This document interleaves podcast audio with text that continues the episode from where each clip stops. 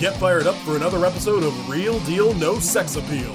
A constant barrage of eye-opening conspiracies and ad-libbed innuendo. with filthy mouths and bad attitudes. Featuring Chris. On the streets, he's known as a jackass. Also featuring Parker. Yes, there's no two ways about it. He's super white. And our special guest, Alex. No one knows what it means, but it's provocative. Entire production supervised by Bigfoot.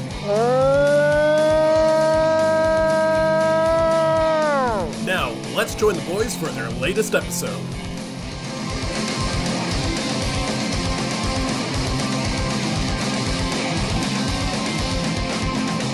Welcome, ladies and gentlemen, to another episode of Real Deal No Sex Bill. My name is Chris. With me, as always, is Parker and Alex, and we watch No Retreat, No Surrender 2 Raging Thunder. This was released in Germany as Tiger Kick 2. so, to all our German fans out there, that's what we're talking about. Gesundheit. Just want to make sure we're all on the same page. Uh, this movie has a Oh, We've sig- been on the same page with our German listeners for a long time. Oh yeah, they're they're big If you're fans. if you're still with us after uh, Army of Thieves, then uh, oh yeah, that's a good point. Who next? yeah. all right. Uh, before we get into Cambodia, Parker, do we have any news? I just we need to take a moment of silence for a friend of the show, Aaron Carter, leaving us. Truly one of the biggest losses we felt all year. Everyone just take a drink, think about all those good times he brought us. Aaron, oh Aaron. I will never forget my favorite Aaron Carter anecdote, where uh, um, I was at I was at a bar at, out in DC, uh, hanging out with a couple friends, both of them who had uh, Tinder dates that like didn't know each other. Like we were just kind of like hanging out as like a big group, and like each everybody had friends. It was like you know like like you know it was like we kind of was hanging out, like you know two or three from each group or whatever, and. uh Two of the girls who had never met each other and apparently both been sexually harassed by Aaron Carter. Yeah, bummed over that. A big shout out to him dying, and then next day, just coming out, one of his neighbors is like, "Man, glad we don't have to deal with that anymore." what a life he's lived. You guys know he was in Popstar? The other one? Oh, uh, yeah, I don't know about that. yeah. uh, hope your team's doing well. Anyway, uh, let's Same. get to our yeah. Let's Well, get. we'll get to that. Oh, I wish we wouldn't. Let's get to our jerks of the week. Uh, hold on, hold on. I have some news. oh, sorry, Alex has some news. Yeah, Alex, do you have news and/or a question? Yeah, no, I, uh. so, breaking news from Lucasfilm. Apparently, Yoda just talks like that because he feels like it. Now, I saw a claim of this, but have not uh, backed it up by watching a Star Wars cartoon because I mean, I get made fun of enough. Well, so the girl Yoda talks normally. Um, that that I can confirm. Uh, there's a girl Yoda. She talks normally, and uh, I guess they've been getting so many questions about it that one of the head dipshits came out. I was like, yeah, he uh, he talks like that as a tribute to like his fallen master or something. Uh, or, I don't what I'm saying is, our boy's just doing a bit, and it's one of so the greatest better. bits in the history of the universe. I spent my entire life just assuming, like, I don't know, I guess the races are weird like that. And it turns out he's just a little green Just a weird weirdo. guy, yeah. explaining the jokes they are. Thank you for listening. Yoda. All right, let's get into our jerks of the week. Oh fuck! I can't believe you've done this. My jerk of the week is RWA, who just sucks as a person. yeah. Yeah, All that guy cares about is his fucking sports teams. yeah, Fuck yourself, buddy. yeah. Never does to have another- for anyone. so happy to have another alcoholic in the server. They really do keep it fresh. Yeah, Like there was like a moment when like all that was going on, and I was like, should I just fucking kick him and like rip the band-aid? And I was like, but he gives us so much. Like he's he's given me at least 100 times in the past three weeks that I've been able to say just woke up and check the box score yeah, about not just sporting events at this point. yeah. I was I, I was laughing so hard at work I could barely contain myself when I was thinking about just woke up and checked the box score. I can't believe you sent your defenses to Calais instead of Normandy.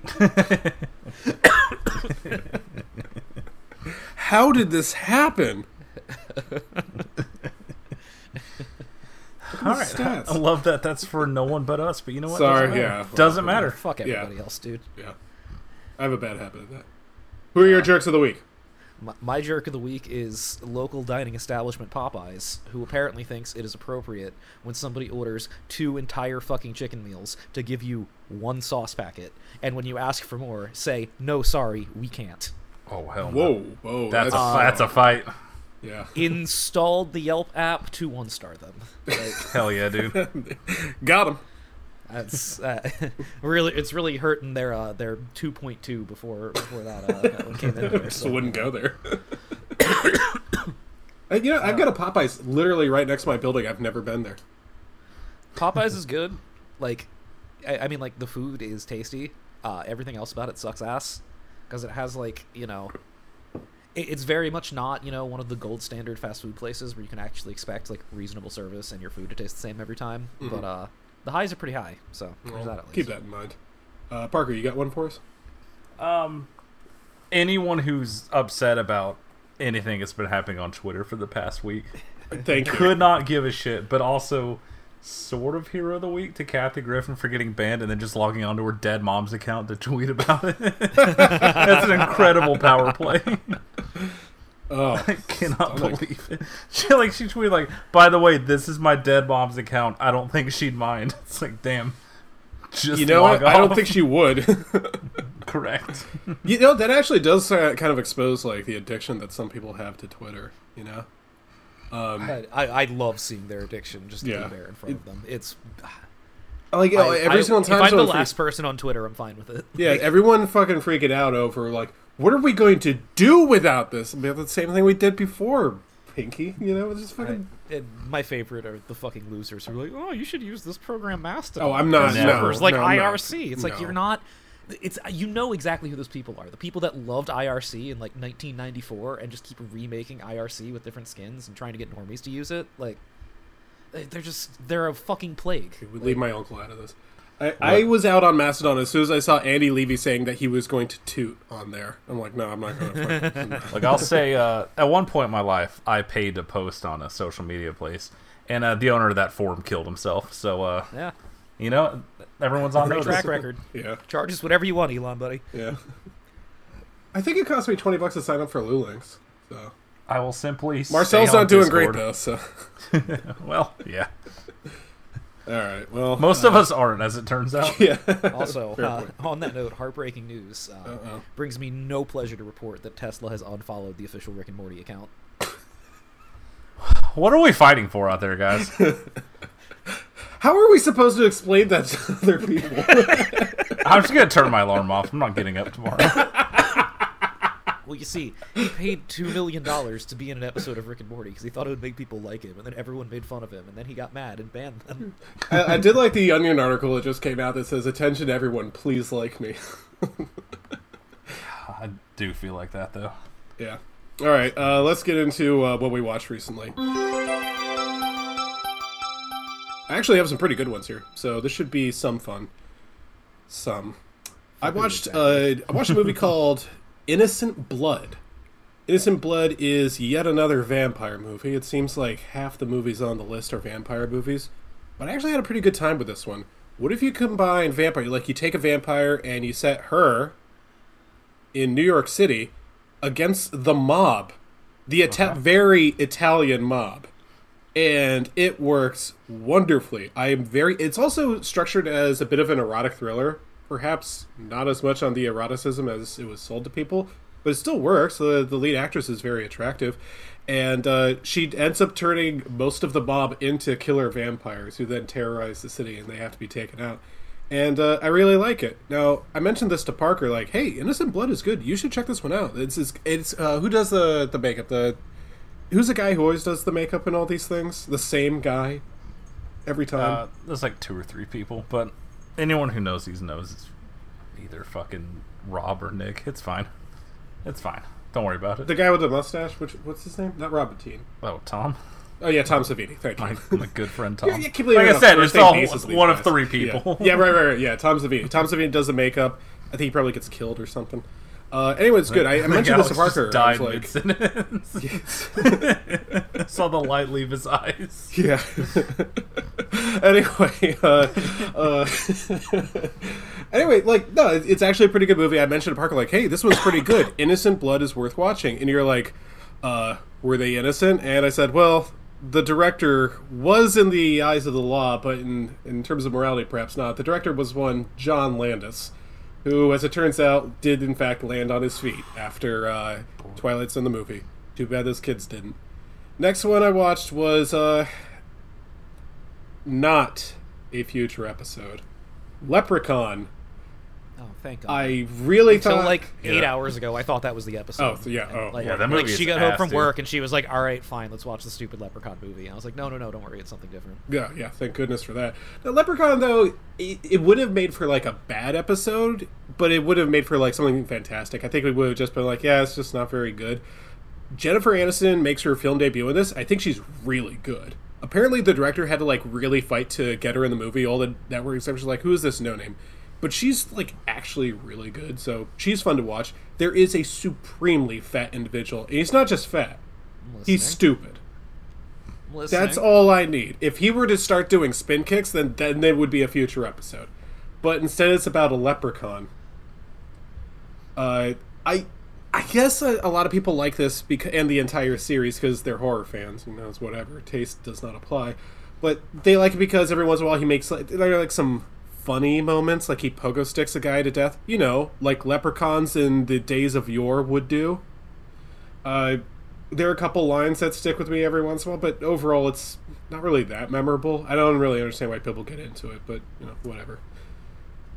Uh, yeah, you have a question, Alex? Uh, excuse me, excuse me, down Yeah. here. Um, I, I just, I, I really appreciate. Oh, Phantom uh, Pagoda! uh, my, my people have representation, and it really is a uh, short empowerment movie if you think about it. So um, uh, I'll hang up and listen. okay. well, uh, Oh, sorry, I didn't mean to do that twice. Well, Just Warwick. jumping up to hit the button. so, sometimes it doesn't go off on its own, man. I'm He's just trying to get rid of it. he's jumping up to hit it like uh, this is our house when you leave in the locker room. you just hear that. Someone give me a boost. One of these days, I'll get that dirt clod off the ceiling. Toss it. Excuse me. Uppies. All right, well, Warwick. Uh, the other thing I watched is you guys may have remembered when I mentioned that John Carpenter was doing that monster movie marathon on Shout TV. Well, he did one for a little known movie from 1954 called Godzilla. He keeps calling it Gojira. Oh, fuck that guy. Yeah, right off the bat, I was like, oh no. Reminds me he- of the fucking guy on ETI who used to just insist on calling her Aerith. Oh. Man. So, I don't know if this counts as a defense, but uh, let me do my uh, impression of John Carpenter. I have to stand up in order to do this. This will be the, the only time I stand up as John Carpenter. Welcome to Shout TV. I'm John Carpenter. You're watching Masters of Monsters. Just right off the bat, he lives up to the reputation of not wanting to be anywhere besides his gaming chair in front of NBA 2K. And you can tell he is not pontificating about Godzilla or kaiju movies. He is reading off cue cards. You can see his eyes like moving along. Gojira was released by Toho Limited, Company Japan in 1954, and actually kind of liked it. Uh, it was it was kind of cool. Also, uh, Godzilla's not a terrible movie. It, it's basically all right. It's one of the better Godzilla movies, which is a very low bar to clear. Uh, some interesting information that uh, I'd like to thank whichever intern was responsible for writing those cue cards and not looking John Carpenter in the eyes. uh, it was all right, but I, I missed the other ones because it was a really busy week of work, and those were all airing while I was working, so I didn't get to see him talk about Rodan. I wish it could, or maybe it just didn't air. Maybe he was just like, "What Rodan? Fuck no! War of the Gargantuas. I'm not gonna do that." All right. Uh, I actually want to watch this more now that I know he's just half-ass reading off cue cards. That makes I me more cannot excited. emphasize enough that he says the words "Hello, I'm John Carpenter" in the single most sarcastic voice I've ever heard. I really don't think he likes Hey. movies anymore. What's up? you may remember me from Halloween. All right. Anyway, uh, I watched one of my assignments. This is a movie that was released overseas as Matinee, but over here was released as Matinee. Stars John Goodman and maybe some. I think uh, what Joe Piscopo was in it. No. Uh, actually, I think it was someone completely different. Anyway, Matinee. This is effectively a tribute to the director that I've talked about on here constantly, William Castle, the king of gimmicks, and it's directed by Joe Dante, who's very well known for like a sort of cartoonish design to his movies. And I gotta tell you, this might be if not his best movie, then it's his second best movie behind Gremlins 2: The New Batch. Matinee, hit, it hits every single note that I was looking for. Now, I've often said that William Castle is one of the most underappreciated directors because it doesn't matter if the movie is good. If you contribute something to cinema, that matters. And having someone like John Goodman play that part, that is exactly what I was hoping for. So here's the idea behind Matinee. Uh, this William Castle stand-in, whose name I don't remember. It starts off right. It's like a black. It kind of reminds me of like a Ed Wood, right? Is like nuclear power has grown in the mid 20th century. Studies were uh, conducted on ants and human beings. But what if human beings and ants were caught in the same atomic blast? You get, and he dramatically looks at the camera, mant. And that was like one of the funniest things I heard. The entire every single time they say the word mant, it, it really cracked me up. Well, this does in fact take place during, I guess, like the the late fifties. I, Actually, maybe it's early sixties because Kennedy is president during this movie. So early sixties, maybe like 61, 62. and uh, they mentioned the Cuban Missile Crisis, which William Castle stand-in says like he can't compete with that kind of drama, but he's close. Uh, they they use the threat of nuclear oblivion to sell his movie and I loved it. I I thought that was a great idea. And it's like, yeah, it's kind of a dark joke, but this movie's PG, and yet I didn't even notice. Like, I, I wasn't even like, oh, I didn't even realize they don't say fuck and then show any boobs. You know, it it just works. All the jokes work, uh, and he just you like this community, and it feels more personal than most other movies that are made about like, oh, here's what movies were like when I was a kid. Like this feels more personal than Hugo there's a new Spielberg movie that's coming out called Meet the Fabelmans, which is pretty transparently about Steven Spielberg's childhood. And it's like this is how I I got into movies, and this is what my childhood was like. Like, yeah, it looks all right. I might watch it, but this feels like he was actually there. This feels like, look, the movies weren't any good, but we love them. And every once in a while, when you when you turn the camera back and you see the audience, that's like my favorite part. It's like, yeah, they're throwing popcorn at each other, but that's what going to the movies meant back then like there are little details. One of my favorite details here is in the fake movie that they're watching, the Mant movie. Someone on screen will say a joke, and everyone in the theater is stone silent. No one's laughing at these terrible fucking jokes. Uh, they have like a little romance that goes on behind the scene between these two kids. It's kind of nice. Uh, her her parents are like kind of uh, progressive for that era. In which case, there's like a very obvious. I don't know if you guys know the the phenomenon of banned in Boston. The basic idea is like, oh, if this book says it was banned in Boston, they could just put that on the cover. People be like, wow, I got to read this controversial book. Basically, they're doing that with this movie. It's like, oh, ban this sick filth, which is going to sell more tickets because people want to see sick filth. Anyway, her parents see this and they're just like, hey, what about freedom of speech? How about you let people make their own decisions? And that's something I feel very strongly about. I'm a free speech guy. I think that's great. The guy goes into the movie, he watches it, he leaves, is like, I don't know what that's got to do with free speech. that movie's no good. Uh, anyway, yeah, Matinee was really good. Thank you, Parker. I love this one so much that I'm going to make a little deal. I'm going to rescind my assignment. You don't have to watch The Munsters. Oh, thanks, man. It's pretty sick that you did that for me. Yeah, I didn't remember. I didn't forget that I assigned you this movie that I knew you would love with all your heart. You're like, yeah, that's cool. Do you want to watch Rob Zombie make the fucking Munsters? You piece of shit. Well, you don't have to watch it now, so it's okay. Yeah, good, great. I'll tell her the good news. Hey, babe, don't worry. It's off the menu. All right. Well, now the next one. Oh, oh boy, the next one. This is a movie called Trauma. It's from 1993. Oh, I've heard of that. He, ooh, buddy. All right. Uh, well, I I'm gonna basically already know enough. Yeah, here it comes. Some time ago, I mentioned on here that I watched Twilight Zone the movie, and I liked it. I liked it a lot. I thought it was really good, despite the fact that it led to the deaths of three people. And my defense was I try to judge a movie on its own merits. All right, it's not the movie's fault that they're dead; it's the director's fault that they're dead. Right? Okay. So I try not to get too distracted with that stuff. That being said, I'm also like a really big guy to go to like the IMDb trivia section and be like, oh, there's some interesting facts that I've learned about this movie. So that being said, let me recount some interesting items I learned while researching this movie. This movie is directed by Dario Argento. He's well known for Suspiria and other movies that are not good. He's Italian. Italy is a country in Europe. Gross. That is pertinent information.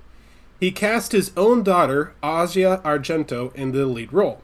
She was 17 years old when when they were filming this. She was playing a 16 year old, and she has a nude scene.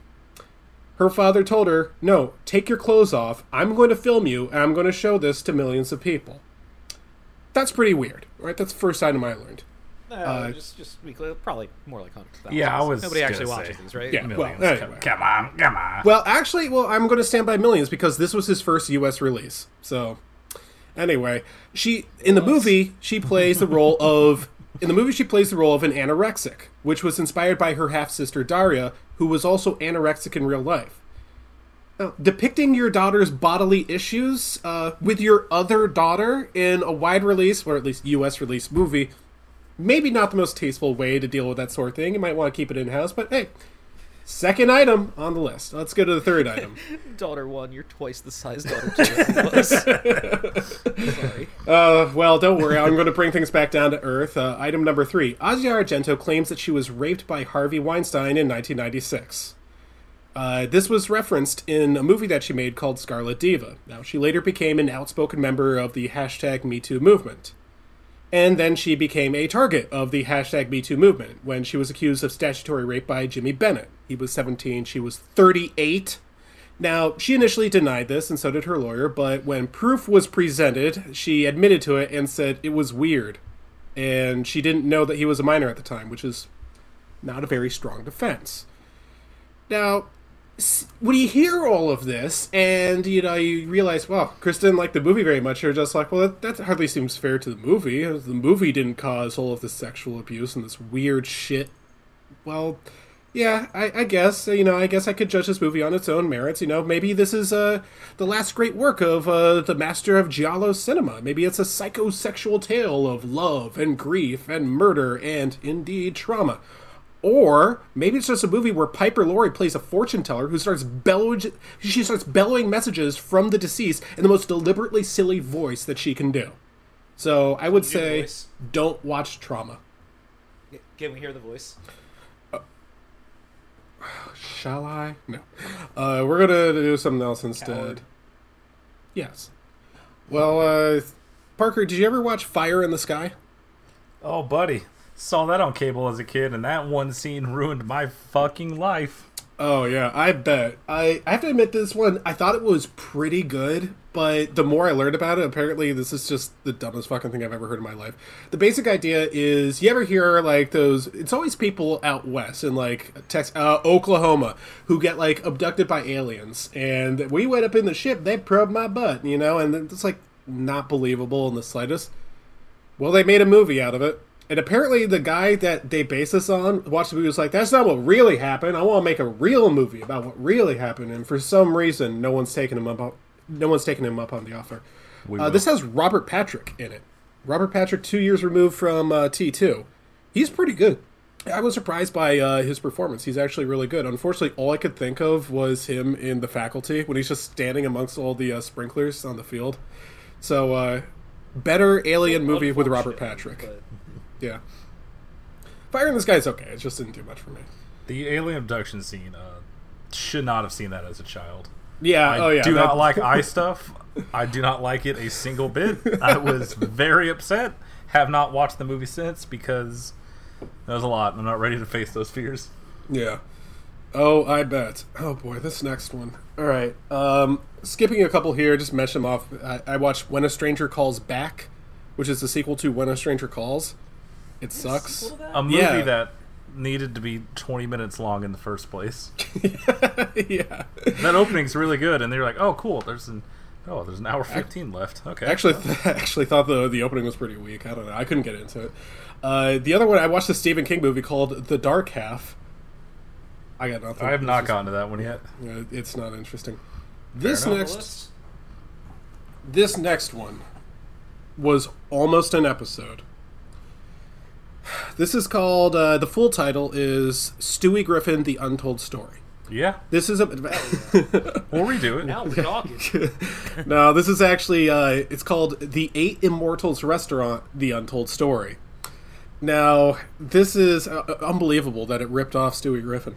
This is actually based on a real life event. Down in, um, I guess it was Macau where this happened. There was a restaurant that was owned by some guy, and due to a gambling dispute, he murdered someone. Then he murdered that guy's family. Then he murdered all the other people who were asking about them, and then he cooked them into dumplings. So it's kind of like Sweeney Todd, but Asian.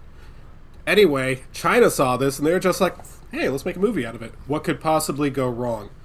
So they have this uh, police department. It's got uh, three men and one woman and a police chief above them who is explicitly dating hookers and bringing them to the office.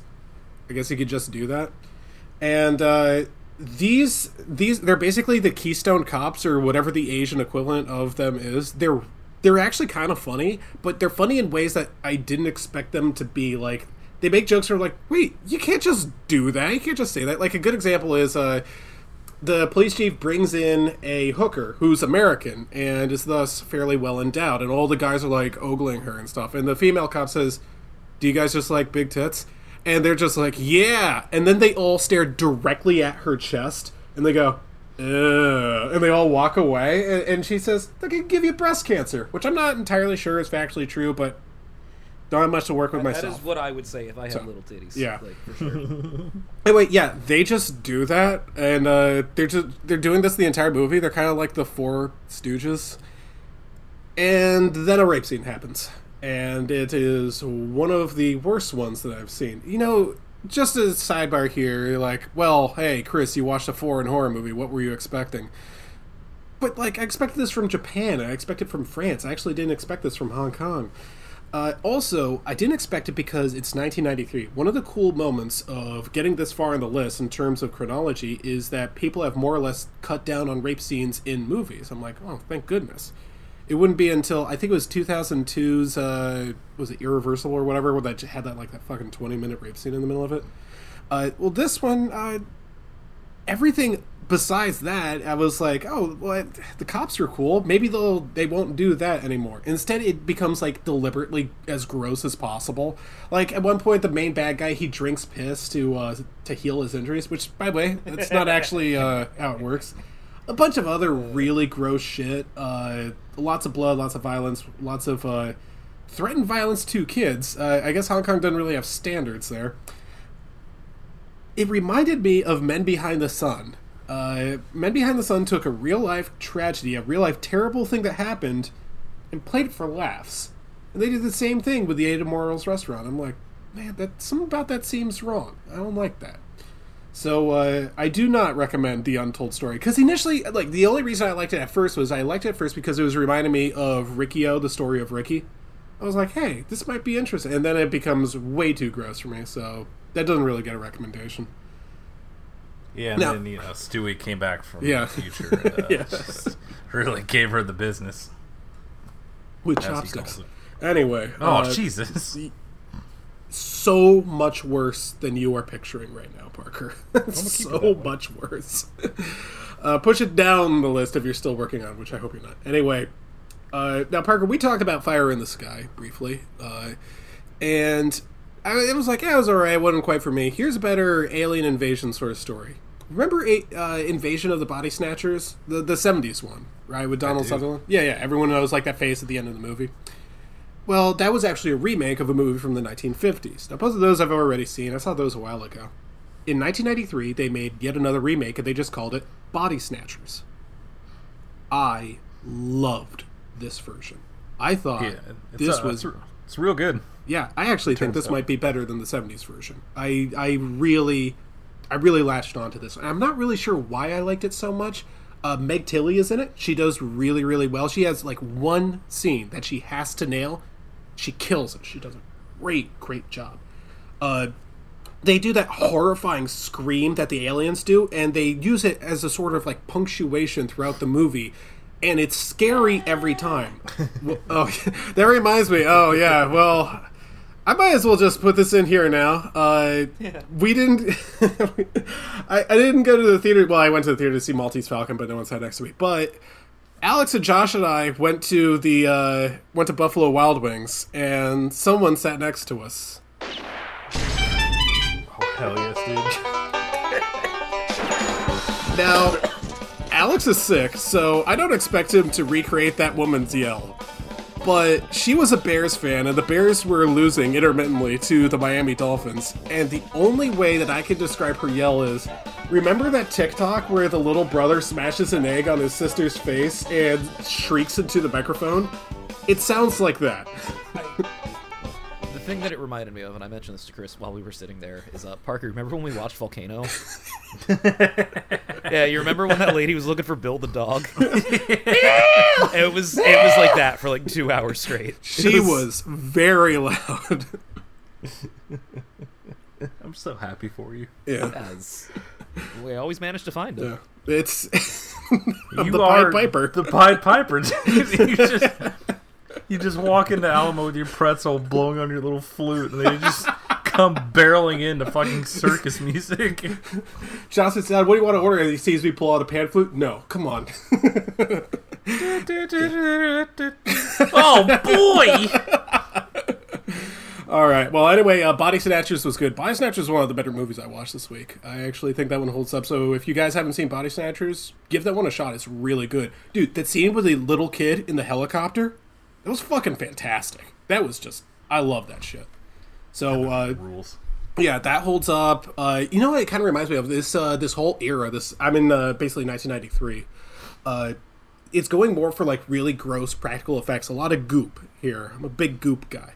So uh, that bo- that really handled things well for uh, Return of the Living Dead three. Now, if you were to look up the poster for Return of the Living Dead three, you guys ever play Biofreaks? Do you guys remember? Anyone remember Biofreaks? It was a fighting game for like PlayStation N64. Basic idea was the U.S. government got a whole bunch of uh, human beings, or I guess humanoids, and like outfitted them with like guns and like metal blades and stuff like that, and turned them into bioweapons. Except they, it was like freaks was like a an, an acronym for something. I don't remember. It was like, what if you combine like a, a Tekken sort of thing with a Mortal Kombat sort of sensibility, and they have guns and can fly and stuff. Well, that's the cover of Living Dead 3. It is also the plot of Return of the Living Dead 3. Which, uh, I, I knew I was in good hands when I saw that Brian Yuzna directed this. That is a goopy, freaky little weirdo, and I love Yeah. him.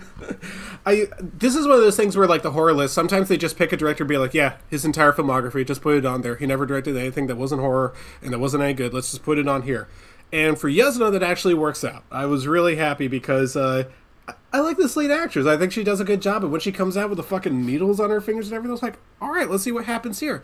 And like I like all the science lab shit. I think that shit's interesting. So uh, I like that that was really good. It's it's interesting. There's always something cool to look at on screen. It re, to me it defines the word classic zombie movie because if I think about my favorite zombie movies, like my top three, they're fucking uh, One Cut of the Dead, Planet Terror, and Paranorman. And it's like only one of those is like a real zombie movies.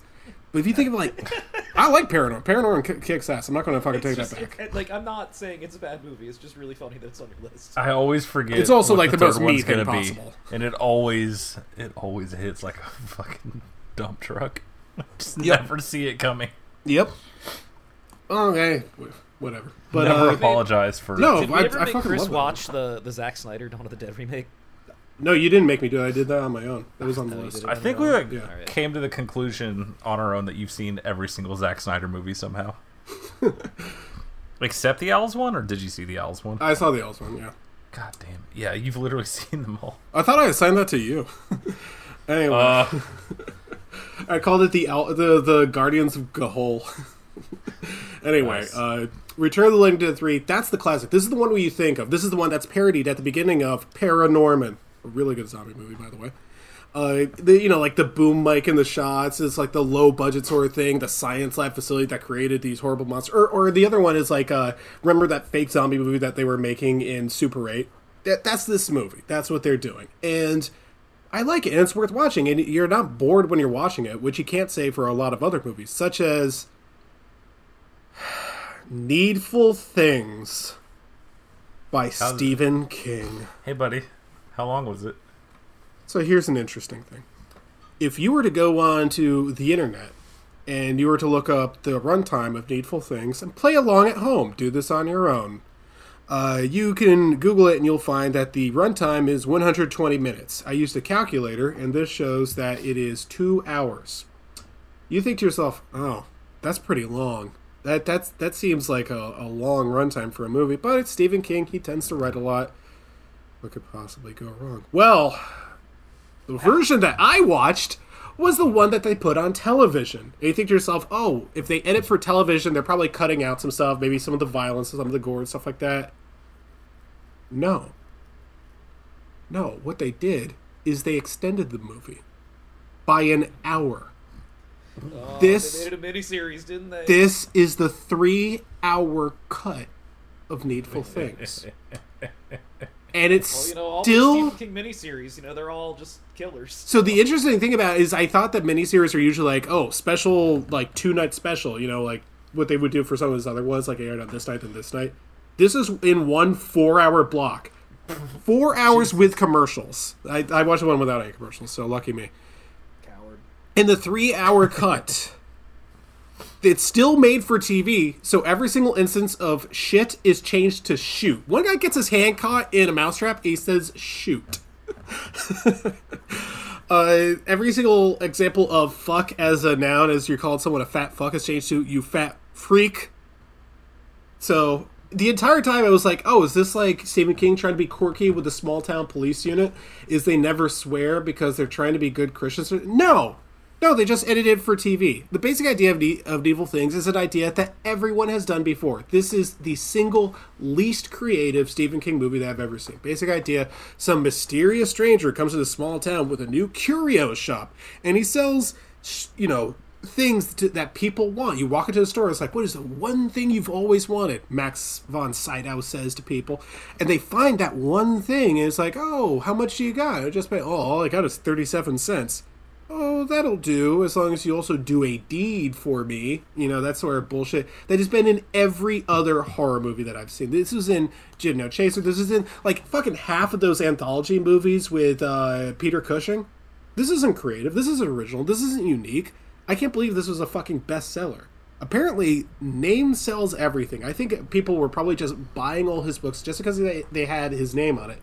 They weren't even reading it. There's no way because this movie fucking blows. It's so it's different from other like Stephen King movies because like Stephen King movies they're all over the place. Sometimes they're great. Like Misery is great. Sometimes they're just fucking horrible. Like The Shining 1997. That's horrible. And sometimes they're just fucking bonkers like Maximum Overdrive or uh or the lawnmower man those are all over the place needful things is the worst of them because it's just so boring nothing happens in this it's so uninteresting there's so much classical music there, people are killing each other uh, over ave maria come on what, what are you Oh, 'cause fucking you don't have to pay for it. Got yeah. it. yeah it's it is supremely shitty do not recommend all right next one oh boy uh, parker have you heard of the term ozploitation I sure have. well, let's go to Australia for our good friends with a movie called Body Melt. Uh, Oh, that one's looked interesting for a while.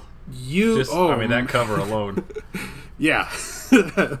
Body Melt is like, uh, this is the only way I can think to put it. What if uh, Return of the Living Dead 3, but with a much lower budget? uh, and also, watch list. and also approximately 1,000 times goopier. God, I love Goops so much, dude. Yeah, dude, it's it's really good. The basic idea is it takes place in Australia, so right off the bat, it's scary.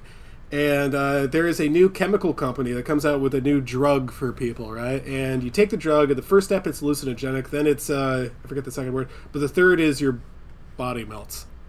Anyway, uh, Fair enough. yeah, so people take the drug and uh, then their bodies start melting, and it's uh, it's actually really fun to watch. I like it, maybe this is the sort of thing that doesn't interest me. There's some really gross uh, uh, Australian rednecks, uh, and like that was I guess that was probably the least interesting part of the movie. But also, it's 82 minutes. What fucking what am I going to complain here? Go. Yeah, that's, that's all I need to hear. the practical effects are really good. I really appreciate good practical effects, which leads me beautifully into uh, my last one here. This movie is called Necronomicon, which is the yeah, it is, dude. the Book of the Dead. This is uh, this actually features H.P. Lovecraft as the central character, and no, he doesn't have a cat. So more of the Hollywood left fucking censoring history. This is directed by three people. Christoph Gans, who we know for directing uh, Silent Hill, that Parker liked and I did not. Uh, Brian Yuzna, who has never made a bad thing in his life.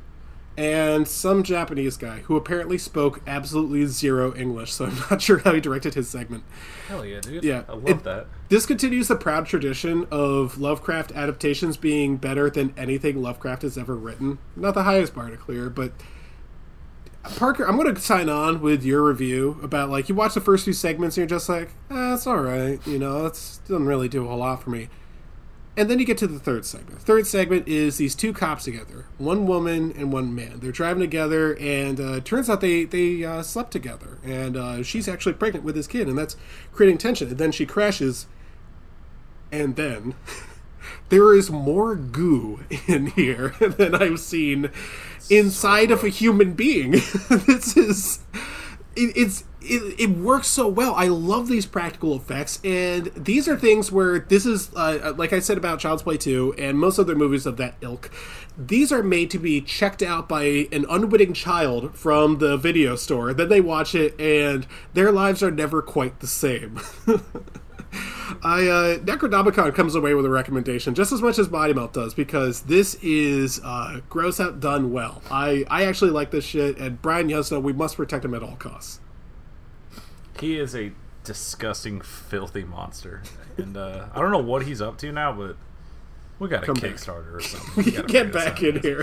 His films are so fucking gross. Can you imagine if he directed Megan? Can you imagine like that that shit? Oh man, Oh my god, could you imagine? yeah. want to imagine anybody touching my beautiful, beautiful Megan. Because like if you look at his filmography, he did Silent Night, Deadly Night Four, which does not have a killer Santa. It just has like Clint Howard and a whole bunch of bugs. It's fucking weird. Like, he is a disgusting, weird little man, and I would do anything. Yeah, uh, your hands up. Yeah, I want to respond to uh, Alex. You said you don't want anyone laying a hand on your beautiful, precious Megan. Don't tell that to Dan Schneider. Damn, got him. Well, Roasted. uh, Alex, Still free in the world? Like I don't even know. he retired with a fat severance check from Nickelodeon. Anyway, uh, Alex, uh, your turn. Go ahead. All right. So I have to wake up. this old chair. Yeah. All right. Just a few to talk about here. Um, first one is actually a rewatch of something that I hadn't seen in a long time because uh, when we went to the theater to see Donnie Darko a few weeks ago, um, they I guess they were also showing Shaun of the Dead like pretty recently after that, and she she was like, I haven't seen that movie in a long time. We should watch it. I was like, Yeah, sure. That seems acceptable. Um, what are your guys like feelings about that movie in general? Uh, my feelings are good but overrated. I uh, I think that every once in a while there's a really good joke that hits really well for me, and every once in a while I'm looking around and being like, "You guys really like this that much?" I think that uh, what was the Hot Fuzz? I think Hot Fuzz is a lot better. I like it more than Hot Fuzz because every time I watch Hot Fuzz, by the last twenty minutes, I'm like, all right, that's why is this Okay, two I hours? guess that's fair. Yeah, It's, that movie's like two hours long. that, that's fair. Yeah.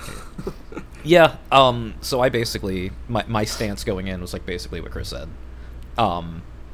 Because like I, I like I remember liking it. I didn't really understand why my friends in high school wanted to quote this movie all the time. Yeah, I don't think it's eminently quotable. Like it's fucking weird. Like I now understand like enough about movies to know that this is like a movie that's like for nerds, and like I, I probably didn't realize that at the time. Mm-hmm. Um. But like, like there's there's enough there that it's not like a waste of time. I mean, the the fucking jukebox scene is fantastic. Oh, yeah. I mean, granted, I granted I'm like the world's biggest mark for shots like that. I'm probably like the biggest Baby Driver fan on this podcast because that was you know that Also whole because you've just, seen like- it. Yeah, we It's- haven't. I saw that twice in theaters, dude. I, gotta- fucking love that movie. I gotta see I saw it Um, in theaters. Oh, I didn't know I you like saw. it. All right, I'm sorry. Yeah. All right, I, I, I got. I didn't like it as much as these other ones, but I enjoyed it.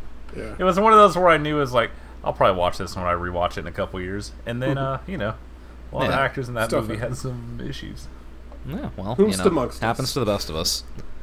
Um, so the one thing that I would say like slightly altered my opinion of this movie because like coming out it the second time, like yeah, it's it's pretty good. Mm-hmm. Like I don't, again, I don't really understand the appeal of like why this is like, oh my god, Shaun of the Dead, it's the funniest movie. Like I don't get those people, Mm-hmm. but like I don't really talk to those people either, so like that makes sense. Um. But uh, one thing that I is definitely true now that wasn't true when I saw this before is like I've seen a lot more zombie movies since then, and uh, I think this movie's actually really bad at lampooning tropes in zombie movies. Um, I agree. I which I think actually like probably bumped it down a half star for me. Um because like uh, like you know, you watch a movie like this, especially when it's from like a genre that you don't really consume a lot of content for. And there are some things that are just like very transparently it's like, "Oh, this is in it because it's this kind of movie." But like once you learn what all of those things are, it's like, "Oh, no, this is actually just annoying. You didn't have to do this. Other directors have figured out that you don't have to. We don't need the fucking annoying guy that looks like Harry Potter just like well actuallying somebody in every oh, scene. that like we get it." guy. Like like if this is a better movie, that character dies at like minute 35. Like Yeah. it's and it's just like I just got to keep fucking listening to him. And he's just he hangs there. It's like, yeah, we, we we get it, we get it. There has to be an annoying person that you're rooting for the zombies to kill. Like I understand how fucking tropes work, Mm-hmm. but I just I kind of fell flat in that regard. Like movie's still fine. Um, Yeah. Although I will say, um, Skip, there is one issue that I have to address. Let's hear movie. Uh, if you call these three movies the Cornetto trilogy ever, you are the lamest motherfucker on earth. Yeah, like I'm, I refuse to use that word. I, uh, I, you you should refuse to use Yeah, it I- because it's something that like it, it is the rare like nerd signal to other nerds where like nobody else in the world could have the slightest fucking clue what you were talking about if you just said cornetto even if they've seen all those movies like it's embarrassing like you're fucking cringe if you ever call this the cornetto So- Yeah, I I- did I- Google it. like- I- like, I- that I take a- fucking sense. I, I take a different tack from this, uh, but I basically agree with your point. My thing is, you can't call it the Cornetto trilogy unless you've actually eaten a Cornetto in your life. And I live in a real country, so I don't have to do that. And I also It is care about what goes into my body. So that is one of the do great things about watching any british movie is just like looking at how ugly the people and are and like how sad everything is like, yeah, it's like, every we- once in a while, like, oh man, my life sucks. And you turn that, oh, it doesn't suck that bad. yeah. yeah. It's like, well, this could have been a lot worse. It could have Yeah. been born over there Yeah. across Ye Old Pond. yeah, Um, I get my Parker, this is uh, Parker. This is something that is specific to your interests. Yeah. Um. Uh. So you remember when we we watched the uh the the WrestleMania bit with the Jackass guys? Vividly. Uh. What if I told you that there's a Celebrity Family Feud episode that also has the Jackass guys? Right, I'm just gonna add to watch All right. list. Um. So it's on Hulu. Uh, fear not. Um. We have a six on six Family Feud. The first team is Knoxville, Danger Ehren, uh, Preston, Jasper. Uh, who is who am I forgetting? Uh, Rachel and fuck. Uh, oh, Dave England. Dave England's on this team. Um, the other team is Tremaine, um, Pontius, Wee Man, Dark Shark, oh my god. Zach Ass, and Butterbean. Okay. Okay. I know Uh, which team I'm picking. I, that, So- wait, you that Poopies isn't on either team? I, I think he's literally too stupid for family I was food. gonna say, Like- yeah. it would just be the Always Sunny episode. Um, so first things first, Knoxville comes up comes out wearing the exact same outfit as Steve Harvey. Um, you know they they announced like that they're playing Steve for Harvey's trivia or whatever. Like uh, Tremaine's team is playing for like the skate park foundation or whatever, and Knoxville's team is playing for the Special Olympics. Um, they go through the first category, which is uh, the survey question is um, things that you wouldn't want to happen while you were having sex in an airplane bathroom. Uh, so you know, th- th- and there's like eight answers up there. It's like you know they're never gonna sweep it, but like they they start like they they're getting some of the easy ones. We get to Dave England, who says poop. Um, to which Knoxville just pulls out a taser and tases him. I should buy a taser for Josh. It's all of the bits you could do with a taser like sound incredible. Um, one of the questions asked to one Danger Ehren is uh, um, top things that uh, like a hundred wives uh, were surveyed. It's like what the, what is the top thing that you would make out of like a uh, husband with really hairy backs, like back hair? And he buzzes in first and says a forest, for which he also gets tased. Um, we get to our good friend Zach Ass, who literally cannot provide an answer and buzzers out. Um, at, at some point, they manage to, uh, you know, like when they have to go to the middle to like do like the fastest fingers buzzer thing. yeah, yeah. they somehow manage to rig Wee Man's and only Wee Man's buzzer to shock him. There's gotta be a trick or something, man. Uh, what I'm saying is, it's good. that sounds really Um, good. Parker, you're welcome. I expect you to tell me more about it I tomorrow. am so excited. I like how only three people of that crew have. Oh, three people out of what, eight, ten? Uh, only three people there have any brains.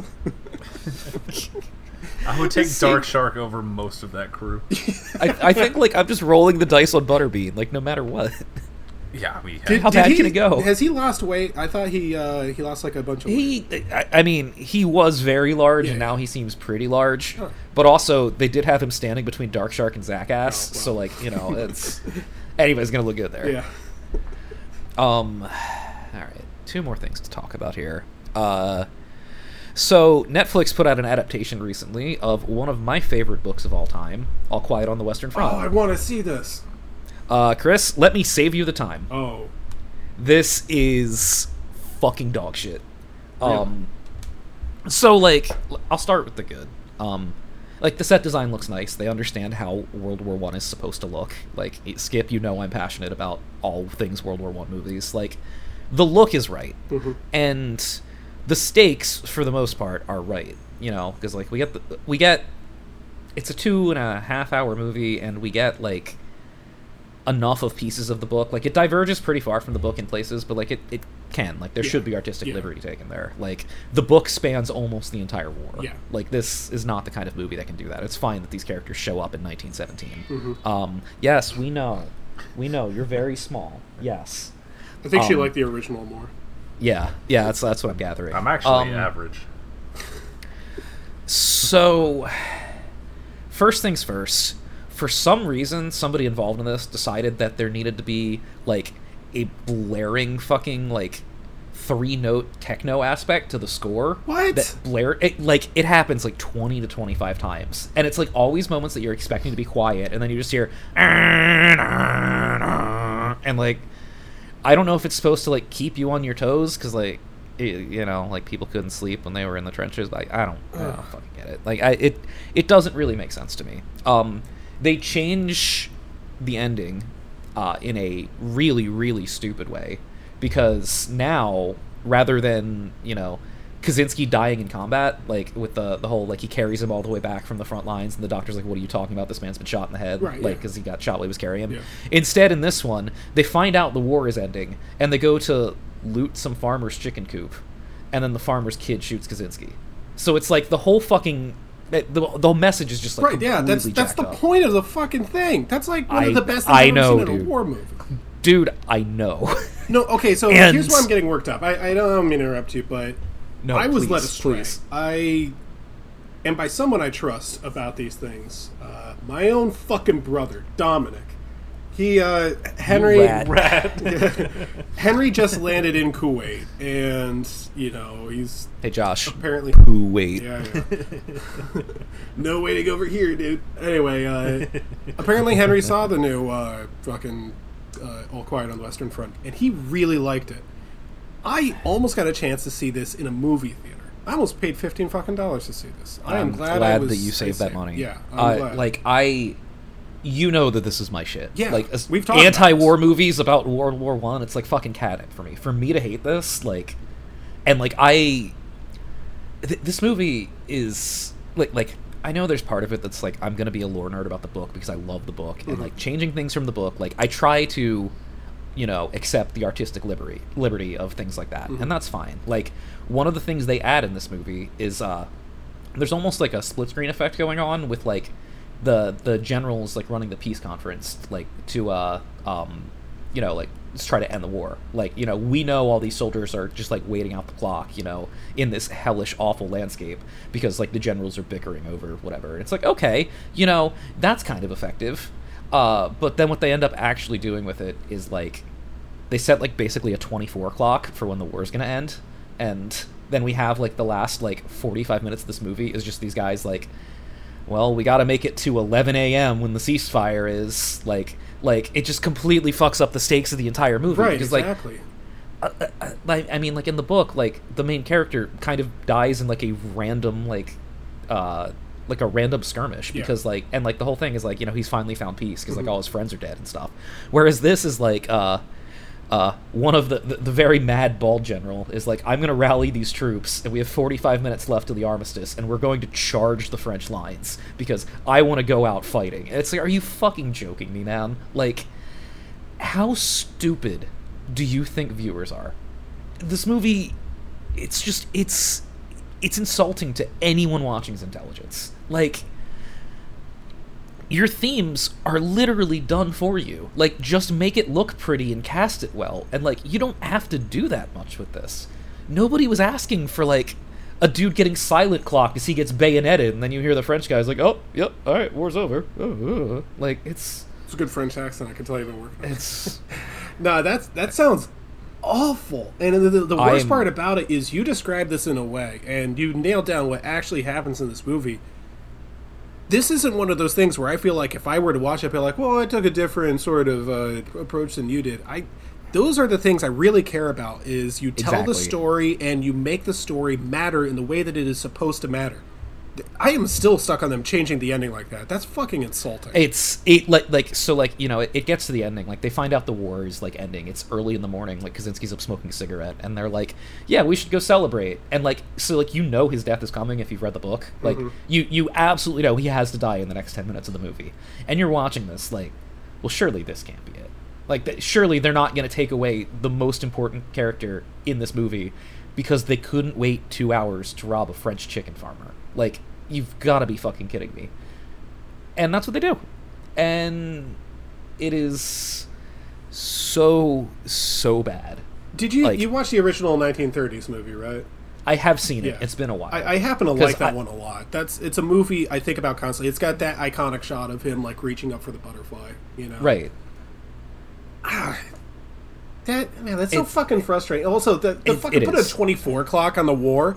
If I see the It's- clock yeah. there, then I'm just gonna be like, well, just I- lay down your arms and just wait. uh, as i'm watching like my whole thing is like literally just put the clock on the screen like you clearly think we're I thought I thought they actually I thought that's what you're saying there. I, it, it's but it even if is they had like a, every once in a while clock, 24 hours till war's end or something like that, you know. but, I, but that even that's too much Yeah, exactly. like, if they have that, that's too much. like I was sympathetic to the idea of doing the peace negotiation stuff with this movie because you know World War One ended over 100 years ago. Mm-hmm. Like it's understandable to me that people would not have that like innate context of like what's going on here. Uh, and I thought it was partially that, and partially you know the thing that movies like The Thin Red Line do effectively, where like you know command is so so completely divorced from the soldiers on the ground that like uh, it, it, it's they're like it- it's obvious that these soldiers material interests are like never going to be helped in like any way shape or form because like the command is just like is sitting around thinking about you know tactics and strategy and how to do, deliver the killing blow and all that shit like i thought that's where they were going and then it ended up with like okay we sign your peace treaty it goes into effect tomorrow at 11 a.m hey guys i guess uh the last the last like 40 minutes of this movie are just all of you trying to survive and it's like what is this a fucking horror movie like this is I'm I'm genuinely mad. Like I like fuck this movie. If you like this movie, you're fucking dumb. Yeah. Like you're I sorry to your brother. He he feels listen, about as strongly about liking it as you do about disliking it. I so I might fucking, have to like- I might have to get his uh, complete thoughts about it. Yeah, I mean like do I'm gonna that. be And, like, honest. honestly There's a possibility he didn't watch this. There's a possibility. Sometimes he's a yeah. So, I was shocked when I went on Letterboxd like a day after I watched this, and like all the reviews were like glowingly positive. It's like, have you guys never seen a fucking movie before? Like, and it's not even like this movie is like woke in some way that the Letterboxd dorks would like appreciate. It's Yeah. just I don't. you know, if we had don't know what you guys communism, we wouldn't have any more wars. So. You know, if like I- there probably was one throwaway line about you know uh, the Bolsheviks are going to take over if we don't keep fighting or something. I- like, even- but- that's not but enough I- I- for know, Letterboxd dorks. You gotta not- not actually, like- like yeah, it's a high bar to clear for these fucking dipshits. No, it's Um, no. I, I think that it's not just. I don't want to make it like oh, because we've talked about we've read the book, and you read the book more recently than I did. I, that was No, dude, I read that book when I was 13. Oh, never and it is- mind, yeah. Like I have I have never reread it and it has stuck with me like page I read page. that when I was in high school, and uh, I remember thinking to myself, uh, "It was pretty good," but I was assigned it, so I was like kind of grouchy at it. Then I, when I, I- watched the I- movie, I was like, "Wait, this is great!" So I think the solution here is we have to watch the 1979 version that was made for TV. So uh, I mean, it can't be worse than this. Well. Also, I don't think I've ever told you guys my reading that book story. you were at the Uh, beach, right? I, it was my companion book on a vacation to the Dominican Republic at an all-inclusive resort. I was 12. I ended up reading that book every night until I cried. Like, absolute buzzkill on vacation. Damn, It was here I like, was it's what I just brought, about yeah. to watch this. Damn. oh well. Also, two and a half hours, Parker. So you know. That's Yeah, the TV version will be good, like the ones you watched. All right. Park, uh, Alex, you have like one more, I think. I have one more. Just two strong thumbs down for that fucking movie. Oh yeah, I'll keep that Um, in mind. Uh, ju- and just before we recorded tonight, I took a little trip to the theater to see a new movie that is out called The Banshees of Inisherin. Oh, Um, right. so I have a lot of thoughts about this, and I am going to try to explain them in a way that is coherent and makes sense to people that are not otherwise predisposed to the dumbass way that I talk about things. Um, so Martin McDonagh movies. This is, to my knowledge, the fourth one. Like In Bruges, one of my favorite movies. Seven Psychopaths sucks. Three Billboards sucks. Uh, and then you have this movie, and it kind of took me until this one to realize that he's just like literally never written like a like good character. I don't mean like in terms of character development. I mean like every person in every one of his movies is just a fucking dickhead. Like and that's generally not a winning formula for me. It is with something like In Bruges because like you're laughing at them. You're also laughing with them, but like um you can make a comedy about shitty people. This is the same thing that I have said time and time again about why I hate Breaking Bad. Um, you can't have a serious dramatic movie where everyone sucks. And I- I'm not saying this in some Marvel fan way where it's like, oh, I need a protagonist, I need someone to root for. It's just like, I'm just watching people be shitty to each other. It's not interesting. This is why I don't like Neon Genesis. I mean, yeah, that's that's also a good point of comparison. Yeah. Um, so this movie, uh, we're in we're on some fucking made up rural middle of nowhere island, uh, off the coast of Ireland in 1923. So the Civil War's going on. Um, uh, Brendan Gleeson and Colin Farrell's characters are friends, and then one day Brendan Gleeson's like, "Yeah, I won't be friends with you anymore. You're kind of dull." Uh, and Colin Farrell's character is like, "Well, you know, you were my best friend, so I'm just gonna like hound you about this." And like, like, no, we have to work this out. Like, I'm not dull. I can. He's, you know, Brendan Gleeson's character, you know, he makes some good points. He's like, you know, I'm a lot older than you. I'm gonna die soon. Like, I want to focus on something that's like gonna have like a lasting impact. Like, I want to make music. Um, and Colin Farrell's character just like doesn't stop. It doesn't stop. So eventually, uh, Brendan Gleeson's character is like, for every day that you talk to me, I'm going to cut off one of my fingers and throw it at your door. Like, if this doesn't get you to stop, I don't know what will. I just want you to leave me alone. Um, which ends up happening. Uh, there is a lot of stupidity for the sake of stupidity is a good way to put it, I think. Um, and I'm so I'm like I don't know an hour into the movie as you know he's getting a fucking finger chucked at his door and like I'm not really enjoying it. There's like some levity. Uh, I this is gonna sound like a backhanded compliment, but I swear it's an actual compliment. Uh, it's kind of like an Adam McKay movie in that like even when it sucks, like the jokes are at least written by somebody that's written jokes before. So like there's still things to like chuckle at. Um, and then like I don't know at about like the hour ten mark, the like the metaphor really really kicked in for me. Um, just the idea that these two guys who hate each other, who don't really understand why they hate each other, but just like keep escalating and escalating the conflict between them and everybody else for that matter. It's like, oh, this is literally just a movie about the Irish Civil War. Now that I understand that, I like this.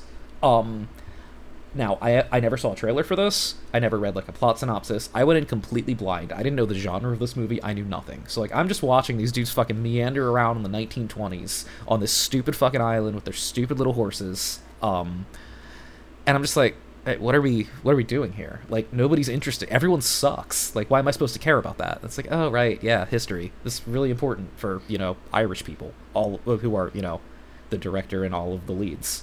And once that clicked for me, I really enjoyed like the third act. Like it it I thought it was a really effective way to message this idea of like stubbornness and like red lines being crossed and like even though like for all intents and purposes we should be friends, like there are just things that have happened between us that like we can never forgive. Um, which I think is really effective. Uh, I think this is very clearly his second best movie. Not that that's saying that much because two of them are shit, but uh, not for everyone. It's a little bit slow. It's a little bit dry, um, but interesting. Like I'm glad I watched it. And when I was at like the 80 minute mark, I was like half thinking about leaving because I was bored to tears. So that was a strong recovery, like very strong recovery. I don't know. Also, it's pronounced Um, in Bruges. Thank sure, you. why not? Jesus. We can go with that. Shout out to our Texas audience. That's still the only one I've seen, and uh, Probably keeping it that way. That's yeah, that's weird. fine. That's yeah. Um, Why ruin it? yeah. I, I don't I don't know who specifically to rec- recommend this to, other than people that care about Ireland, like actually care about Ireland. So Um, Warwick Davis. Sure, whoever that is. Down here. He's he played Leprechaun in Leprechaun. Oh, there you go. He was go. also one of the Ewoks. And he was in Willow. Oh. It's pronounced Brugs. Yeah, the Megara. Um, yeah, I think that's all I've got. Parker, what did you watch this week? I have one thing to say, and I am fucking livid at how much I'm enjoying Andor. I I told you, dude. hate I how good fucking the show told you. I told you. It is like, the best thing I'm watching right now. I hate it Easily. so much. Even I've It's- heard good things about it. I'm I'm like so mad that Star Wars finally finally made a good thing, and I just can't tell anyone because anyone I tell, they're like, "Oh, you're a Star Wars fan." It's like, no, no, I'm not. I fucking hate literally everything Star Wars has ever done. This is good anyway. What do you should think about it. Star Wars Visions? I don't. I'm here to watch Andor and nothing else. The prequel to the most forgettable movie in the entire Star Wars canon. I am unironically really, really excited for A, rewatching that movie once the two seasons of this are done, and B, the inevitable director's cut that is coming, because there's starting to become like a, a groundswell of people that are like, hey, what if we actually showed people the movie that we shot that's like two hours long? It is still insane how much of that movie is just gone forever. Yeah. Also Solo, but we'll never fucking see that. That's never. Yeah, but also we don't need another cut of that. That's uh, Did you guys hear that they were trying to make a, a series of films about the life of Luke Skywalker? Oh, good. I was worried that they weren't going to do that. You I'm a I'm a huge fan of the character. Uh, he is a guy that's good. He fights against guys that are bad. Um, uh, you know, that's what it's all about, right? As long as he isn't mentioned in Andor, maybe I'll get like a. Am I, am I Uh, the only lore characters that are even mentioned, like in passing, are people that were in Rogue One for like two minutes. Yeah, buddy, this is pre original trilogy. Like five years before, I think. Which Something is, like that, Yeah, yeah. put me right there. That's fine. I don't have to worry about someone be like, ah, I know a smuggler, and then just hanging myself. Yeah, yeah. It, it's there's none of that. The only people that like you see, I don't know how far you are, Parker, but like. Forest Whitaker's character from Rogue One is back for like a scene. Hell yeah, and, dude. Like, Like to- yeah, it's like like, all make right, it sure, clear to why not? Like, we don't know the name of his character because no one knows the name Why? of his Why character. should I? Oh man, I forgot Tony Gilroy was doing this show. Maybe that's why it's so good. uh huh. That's why. It's exactly why it's fucking good. I just finished Like, episode three because I remembered uh, one, two, and three all came out at once. So I just wanted to get that out of the way. Mostly, I was just waiting to get past October because it's like I can't, I can't interrupt my limited Halloween time with like eight That's- hours that's of fair. Star Wars. I understand. Yeah, And on the also, I- contrary, you should have probably. And also, I thought the season was already over. I didn't realize there was still like four more episodes. yeah. I, Yeah, I twelve thought- episode order is like kind of nice. Like I like even now I'm like, oh, th- we still have like at least one more climax to get through. I assumed it was gonna be like six or eight episodes. I thought it was already done, so I was like, "Cool, I'll just binge it." And then I opened the Wikipedia. I was like, "Oh, fuck." Well, already started it. Not gonna stop. But yeah, it's uh, it's really fucking good. I wouldn't lead you astray on Star Wars, dude. It has everything I want, which is let's just get let's go into space and go in some weird seedy underworlds and do a bunch of illegal smuggling and also to have these I like that the driving force so far of all of the conflict is the most annoying fucking lanyard ass imperial guy. Uh-huh. He's such a smug little piece of shit who's just Captain Tryhard going against everyone's orders just to nail this one guy who killed these two shithead officers that no one cares about. Also, did not expect him just to murk that dude in cold blood in like the opening scene. Oh yeah. incredibly good. Oh yeah, like like it's a real tone setter of just like, oh, this isn't a Disney Plus show. Oh, Got it. This isn't most. This isn't totally for babies, which that's really all I ask for with these shows. Like, Yeah. look, these are for babies. Just make it not like a hundred percent for babies. And of course, I had my moment where I'm like, you know what? I'm fucking over Star Wars. Like, I don't really care about this. Like, none of this cute shit's gonna work on me. And then five minutes later, I'm like, oh my god, the robot stutters. I would, The I would do robot is so cute. I would do It's so cute. for the stuttering robot. I would kill most of my blood relatives to protect him. But yeah, I'm fucking in. I will be binging it like a madman. I am Yeah. Ready to be heard again, baby. Let's hop on board. Buddy, my DMs are open for any and all and or conversations. excited to hop on this train, give the next show a shot, and become absolutely furious with myself for letting my heart get broken again. But until then, hey, I'll take a good show. I'll take Yeah. one good show in place of everything else. You're still not going to Just get. glad me we have a, a good sci-fi show, so nobody has to watch the Star Trek cartoon. Yeah. Sure hope neither one of us are on the ends of the the win loss this week. Speaking of Star Hate for- Trek, I w- I wouldn't want to, you know, ruin the suspense, but yeah, okay. Well, let's talk about the movie. Uh, oh yeah, we watched one of those, huh? yeah, uh, No Retreat, No Surrender. Two, Raging Thunder. The central question was asked in the first No Retreat, No Surrender: Where is the superior karate? We determined it was, of course, Seattle. This movie posits that it's actually in Cambodia. So, I I know Alex had talked about this in pretty good detail, but that might have been a year ago at this point. Could have been five years ago. I don't fucking know anymore. Pretty long ago, yeah. So uh, Oh, are you puking? God damn it. yet. Uh, I'll deal with it later. I'm getting there. Yeah, it- Problem for tomorrow's Yeah. Alex. Let it dry up. It'll be easier. It'll Yeah. be fine. Put a put a paper towel over it. But I just remember like okay, I remember he said like it goes like in totally different directions. and It's not related. So I find it on YouTube because it's not streaming anywhere. Hit play. Cold open in Vietnam. A bunch of people get executed. Could not be more confused. Did I checked three different links to make sure I wasn't losing my fucking mind. I thought maybe that was the ghost of Bruce Lee who was assassinating them. Oh, wish he came back so bad, dude. Yeah.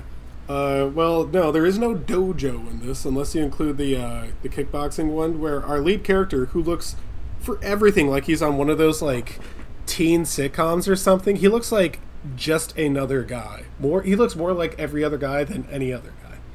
Uh, he comes to the country to find his old pal. He goes to a kickboxing gym because maybe he would be there. And Cynthia Rothrock is there. I got to give big ups. Cynthia Rothrock is a lot of fun. She kicks ass. She is so fucking cool. She's decent at acting, and she's very good at martial arts. And apparently, she was like really good at martial arts in, in the sense that she was actually in that ring. Apparently, it's considered like bad luck to have a woman in the ring, kind of like pirate ships wouldn't allow women on their ships unless they're prostitutes. Anyway, uh, when she showed off how good she was, they were like, "Okay, you can get in the ring, but you're not allowed to walk through the ropes. You have to roll under them." Uh, Alex, you have a question. I'm sorry, you brought up pirates, so I had something I had to add to this. You watched the Pirates Uh, porno? Uh, probably at some point in my life, but no. Mm-hmm. Um, no, I was reading in a fucking article for grad school. Uh, that was basically about like the economics of terrorism and piracy, and the absolute hero of an author titled the paper "The Invisible Hook." That's really good. Uh, that guy's my hero of the week. All right, that's pretty good. All right, on to the game again. No, uh, this. so uh, he he fights in jeans. Our lead character. He uh, he kickboxes in jeans, and I couldn't get that image out of my head.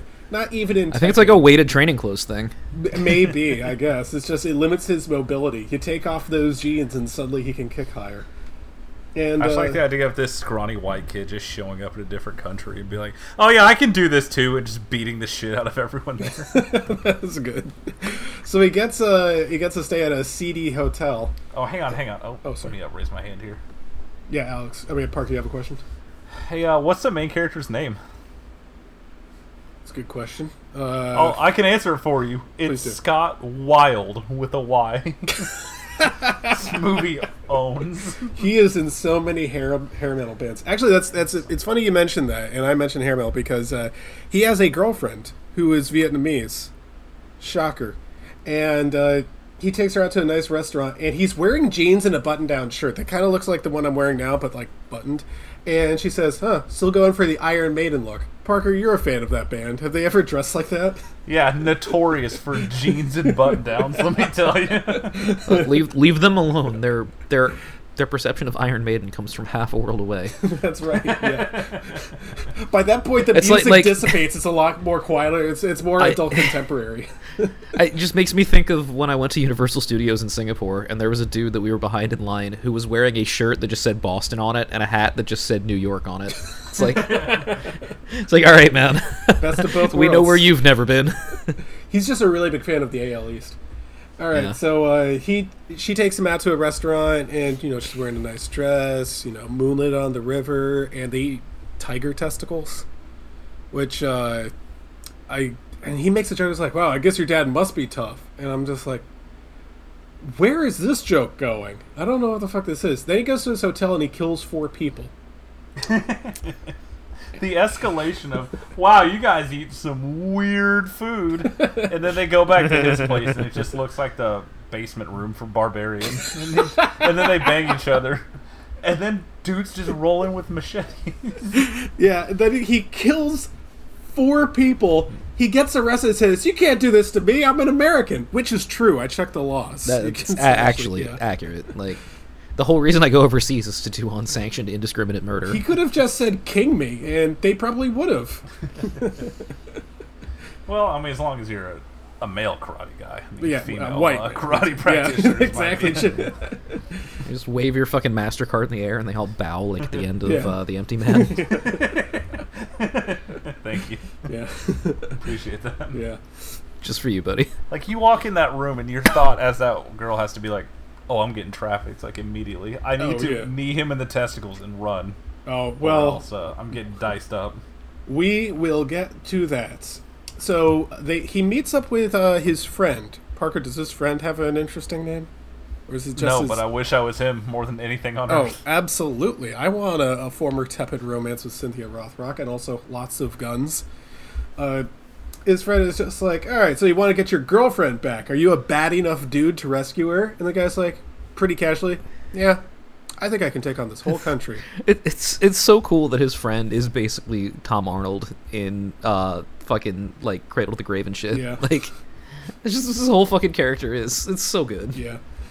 Anyway, he is Tom Arnold in Cradle to the Grave says to him, all right, I got nothing better to do. I guess I'll come with you. So they meet up with uh, a third friend. There are too many friends in this movie. More friends than I have. He goes to some sort of army ar- outpost, some sort of army encampment there where they're fighting someone. And uh, they talk to the guy. It's like we need to take out these uh, these Vietnamese and uh, or these other bad guys. I guess they're Cambodians or something. I was getting mixed up pretty. Also, I was cooking.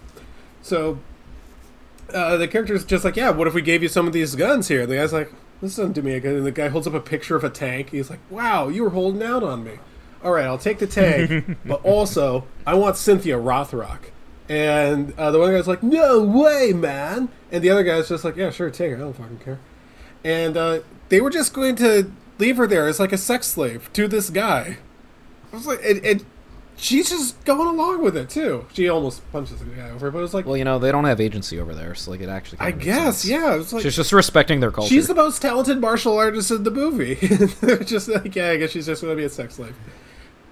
The- The nerve of this movie to hire like it's these three people, and then every single other person in this movie is Chinese, pretending to be Vietnamese, and forced to speak English. It's it's rough, oh, man. Oh, that reminds They- me. Did did your the best. versions? Did your versions have subtitles? Because mine didn't.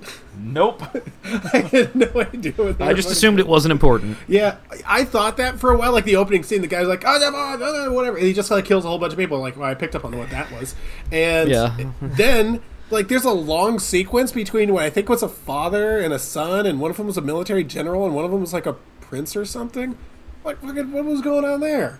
Yeah, this guy seems real Look, bad. I, Yeah. I got it from the context. Unlike Black Hat, a movie where I didn't have subtitles and absolutely needed them. Yeah, like that.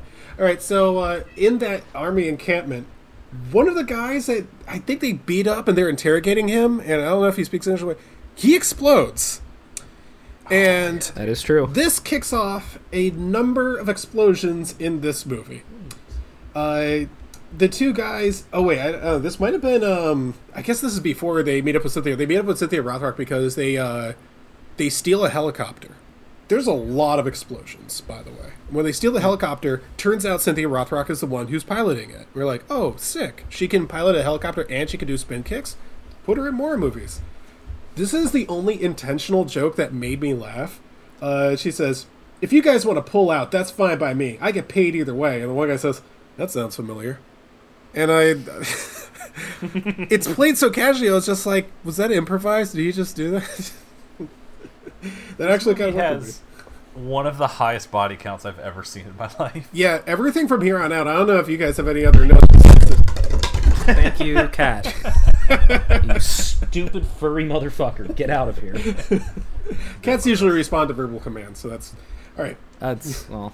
Well, uh, there is one evil bad guy who uh, spin kicks a guy into a crocodile lake. Oh my god, dude. the, the evil military that also works with the Soviets? Question mark. I don't know. I didn't have subtitles. I had to read Wikipedia. Yeah. Uh, they just have a giant gator pit Yeah. on their training compound, and that gator pit comes back three times. Oh yeah. See, It is Schrodinger's gator. uh, yeah, Alex, you have a question?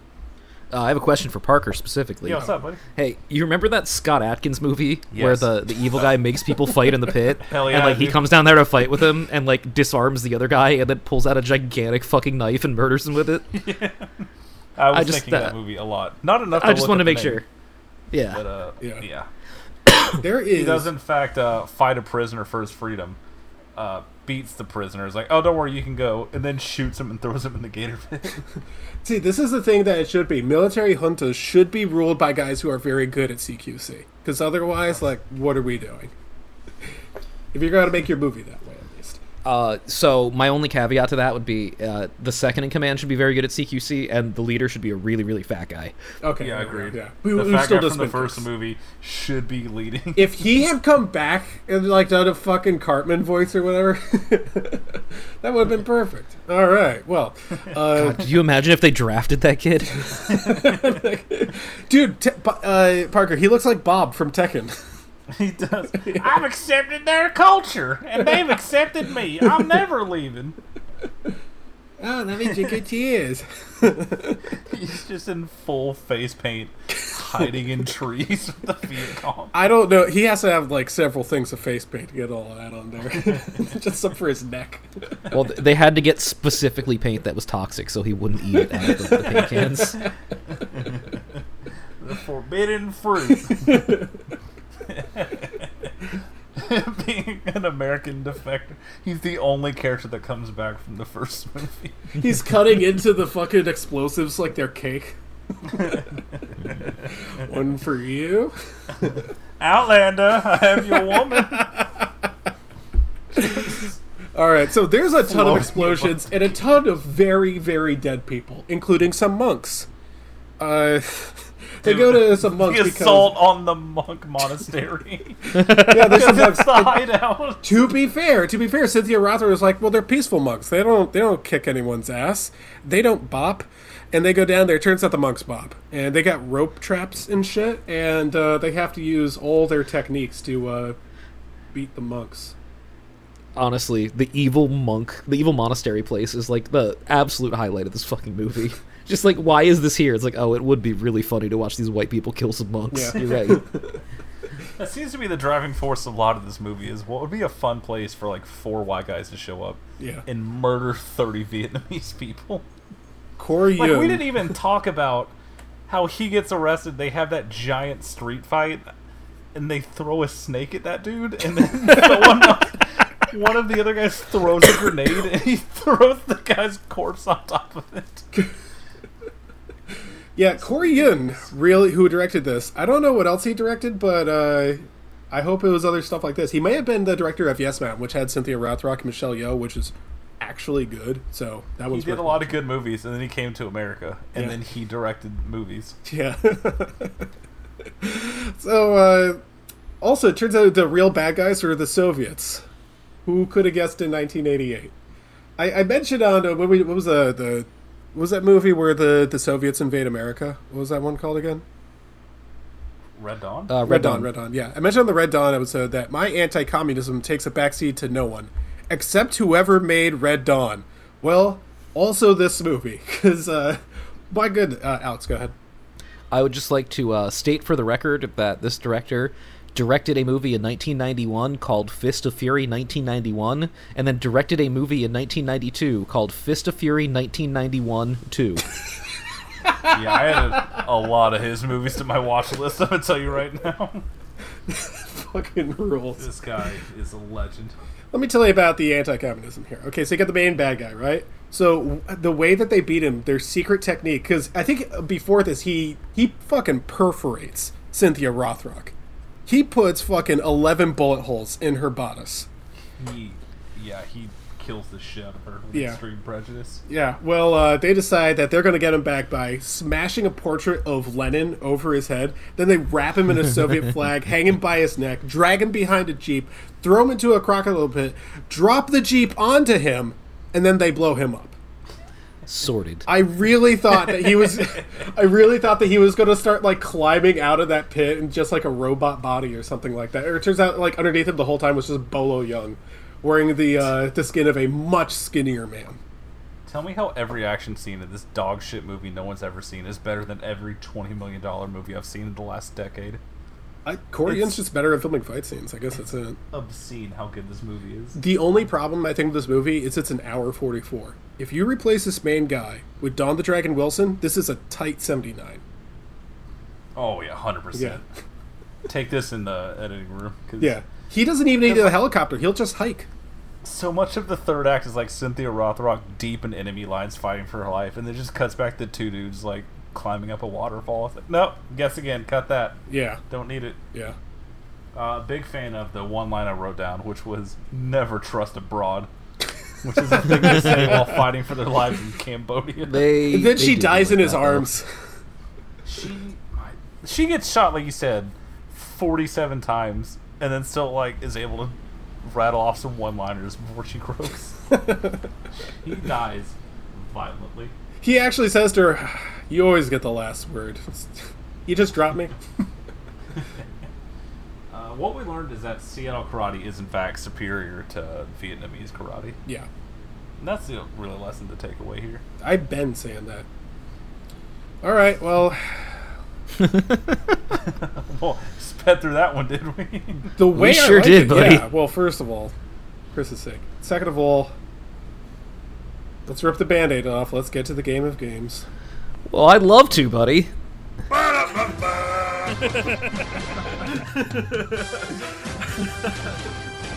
Three thirty in the fucking.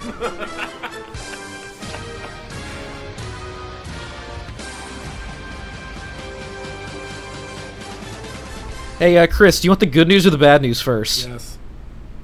All right, let me go ahead and share my screen here. Uh, yum yum. All right. So, as you can see from the records up here for week nine, everybody had a positive week. Nobody has to spin the wheel. Yay! Um, so you guys remember how the draft order works, right? Regrettably. Yeah, so uh, you know, since Chris up here has more wins than I do, um, that defaults me to first pick. Chris will pick second, and Parker will pick third this week. Uh oh.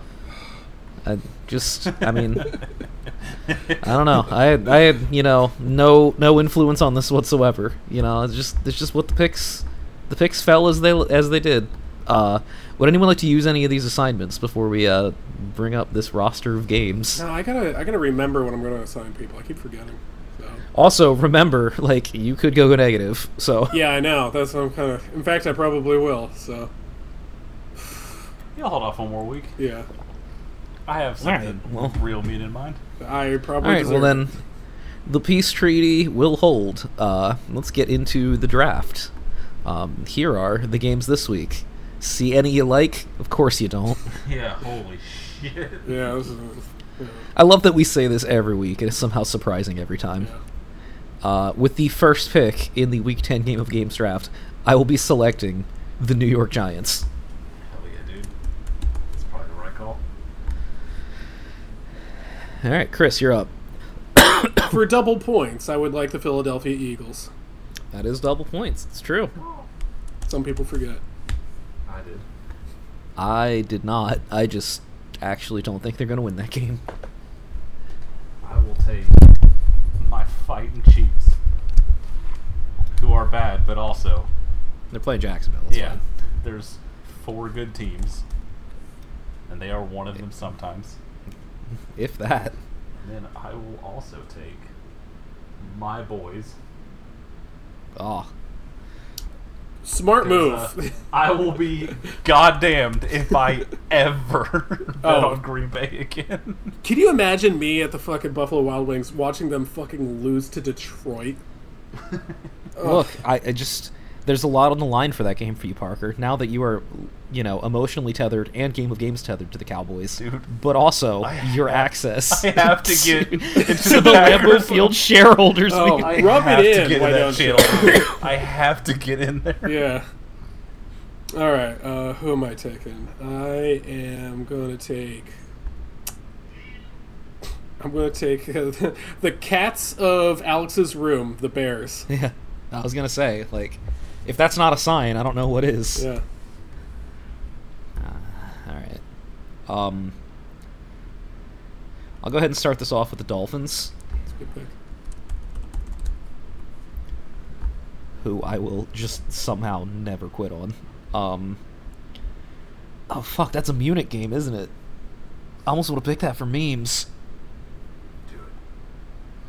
No, no, can't do it. I'll take the Titans. Oh, I wanted them. Wow. Yeah, man. This is. Uh, I'm going to take a team that Alex says is good the Raiders. Call. That's What? probably the correct pick here. Oh yeah, hundred percent. All right. A lot of Cook's teams, huh? Yeah. Someone's got to win these games. Well, I will uh, take Minnesota on the off chance that uh, Josh Allen has Tommy John surgery and he's fucking done so. Anything's possible. yeah? And uh, uh, the Rams are dog shit, but uh, Call of Duty's going strong, selling a lot of That is copies. So I'm just gonna double down on that meme All until right. it Yeah. doesn't pay off. It's paying off so far. Mm-hmm. I will take uh, Seattle. All right. Saves me from having to choose that fucking game. Early morning game for old man won't work out. Not wait to not watch that game. Yeah. Uh, go ahead and give me the uh, the fight in Kyle Shanahan's. Of course, everyone's favorite team. Uh, I probably fucked up the order here. I was supposed to take the better team second. yeah. Um, yeah, well, too late now. Pish posh. You know what? I'm gonna take the Bills. Probably good pick. I believe in Case Keenum. All right. I am going to be. I'm going to take, Yeah. Yeah. as we call them around here, Hotlanta. All right. The Falcons. They managed to win that game two weeks ago when we played it. Parker. Wow. Yeah. it's. Wow. wow. yeah. Well. I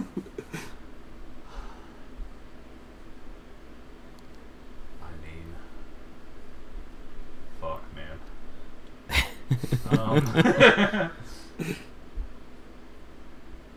I'm just staring at the Saints and Steelers like, who do I even, like, jokingly take on the. Who the fuck? You want to know who's favored in that game? Sure. Let me take a look. Oh, That's gonna swing it for me, probably. Yeah. God, I hope beyond hope this is a pick 'em. Same. All right. Go ahead and take your time loading this shit. NFL. Uh, where are you hiding? View all events. Where the fuck is it? It's not a good sign. yeah. we don't want your money, please. There is uh There's not a line on this game. God damn it. That's probably good. Sorry, buddy. Okay. Well, in that case, fuck me. I don't want to touch any. You know what? It'd be really funny if the Colts won. I don't think they will, but it'd be really funny if they did. So I'm just gonna. All right. That would be funny. Yeah, I guess. The fucked up way. Yeah. And Or the multiplier, my fighting commanders. Caw. You gotta roll the dice, baby. That's- you gotta yeah. roll the You dice. absolutely have to roll the dice. Ugh. All right, Chris, you're up. Which one did, did Parker take? Saints or Steelers? Which, uh, which one did he take? Neither. Neither. He took neither. I would rather Yeah. take my chance with Jeff Saturday's coaching debut than fucking put any odds on that game whatsoever. yeah. Is his uh is his Commanders one? Is that technically what? What's that times? Is that times something extra? Uh, so it's whatever the round is, and then double it. So this is this would be times six total. That's what I thought. Yeah. Right. Yeah. I will. Can I? Hey, hey, close out that tab now. I don't want to see that wheel. Put your tab over to that, you piece of shit. Yeah. you know what? Give me the Yeah, chart. Give me the Chargers. The Chargers. I All know. right. That was almost. Oh, I don't even. I feel bad for that. Oh, Yeah, it doesn't feel great. No, it doesn't. um. Well, for starters, I'm going to take my Pittsburgh Steelers. And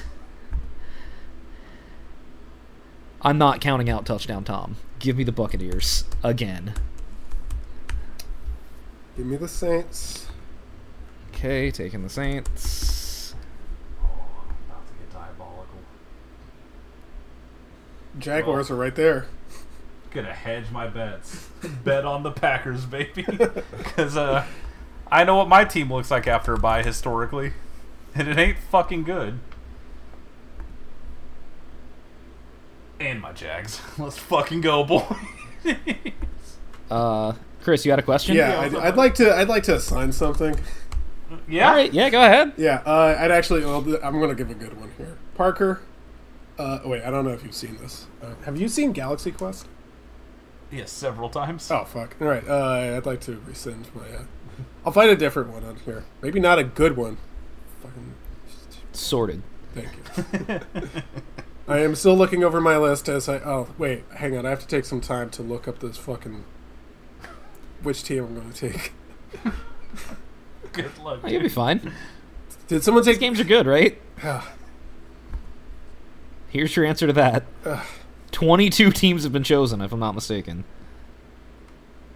Yeah, that's correct. 22 of 28. give me the Cardinals. I would have done it if you didn't. Alright. God damn it. What is the longest movie?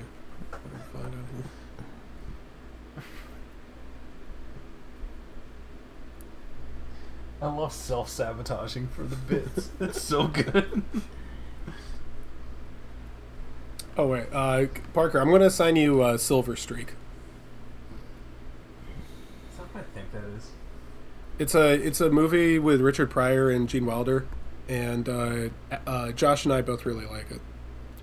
I don't feel good about this. Josh, uh, but I will take oh. the Panthers. They weren't really take. Yeah. The Panthers have not been chosen, and they are at home. And no, come on. my Lions.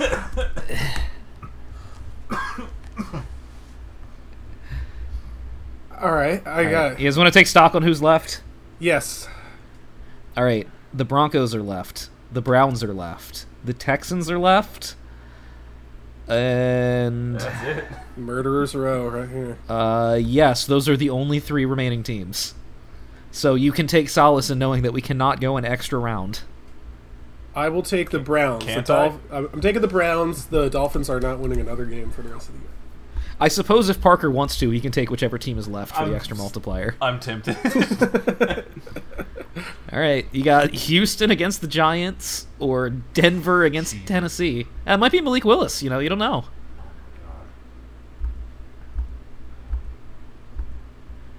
Bad boy Dunham.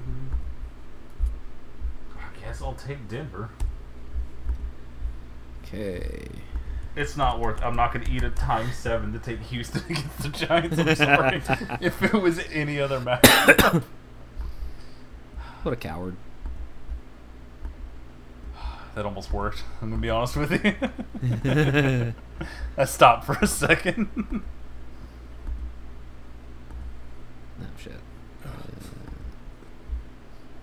I, I do that all the time. Right. This was green before, right? Yeah, sure. Why not?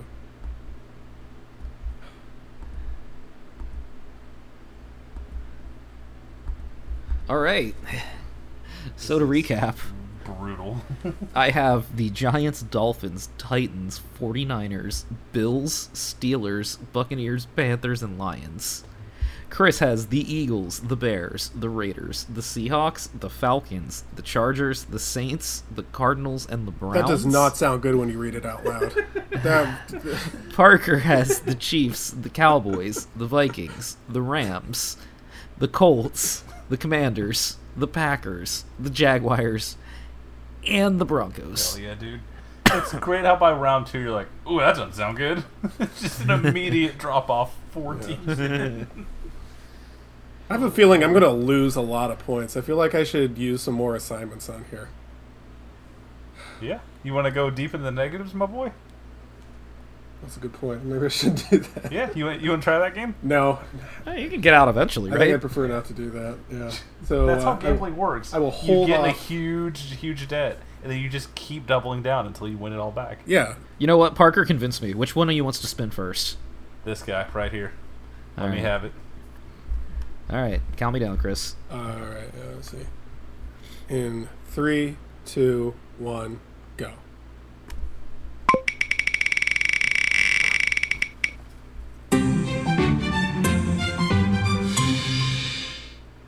Ooh, Video game movie. that covers a lot of ground, Parker. Damn. Parker covers does. a lot of ground himself. You know who doesn't cover a lot of ground? All right, All right. is it my turn? yeah. All right, in three, two, one, go. Come on, Big Pyramid. Oh, so No, Starring SNL cast member. Eli Roth is right there. I know. Wait, I, I think I've seen most of his movies. Well, you can also pick one that he's like Oh, acting okay, in. right, So, yeah. Like, Oh, no. that's why I felt that Eli, Ro- Eli Roth's a fair space. It's just so much. Eri Loth is what they call him in Japan. Keep it. Keep it. I will. All right, anybody else? Are we done here? I gotta write that down. Uh, starring SNL cast member. I'm not looking back because I'm pretty sure I've got all my assignments ready. But I have to watch them first. Okay, I think I got everything downloaded and ready to go. All right. This uh, this fucking sucks, you guys. I fucking Tune hate in next football. week I hate for the game of games. this. I hate it so Look. much. We should stop playing it. Yeah. All you got to do is win or lose. Damn, he, I actually haven't thought of it like that. My team should just be better. Yeah. Yeah. Why didn't you think of that? All right. Well, Parker, here's something to think about. Uh, what's our next episode be? It's a fantastic question that I don't have the answer to. Uh, I mean, uh, if you want to do a recent movie, my friend already bought tickets for Black Panther. but if you don't want to do that, I No, can find don't. another White It's Karate like three movie. hours long. Yeah, I'm not gonna- Wait, what is it? Yeah. Have fun, buddy. I think it's actually over three. It's Over three? Okay. You're fucking- No, I'm not- I'm not fucking doing that. Uh, Parker, you said fantastic, and I'd like to know about the rise of the Silver Surfer. Okay, two hours forty-one. So same Okay. thing, God damn it. Dude. Rise. Of, how long is Rise of the Silver Surfer? I'm gonna look that up. Rise. It's gonna feel the longer than Silver 240, I promise you. Let me look it up. Hold up. One hour thirty-two minutes. That's not Dude, bad. that's good. All right, awesome. we're gonna do Rise of the Silver Surfer. God damn it. I don't know why, but okay. Directed by a guy named Tim Story. Same guy as the first one. Don't worry, buddy. It's real good. I should know because I watched it when we covered the first one. Spoilers, it fucking sucks. yeah, I remember. First one? Oh well.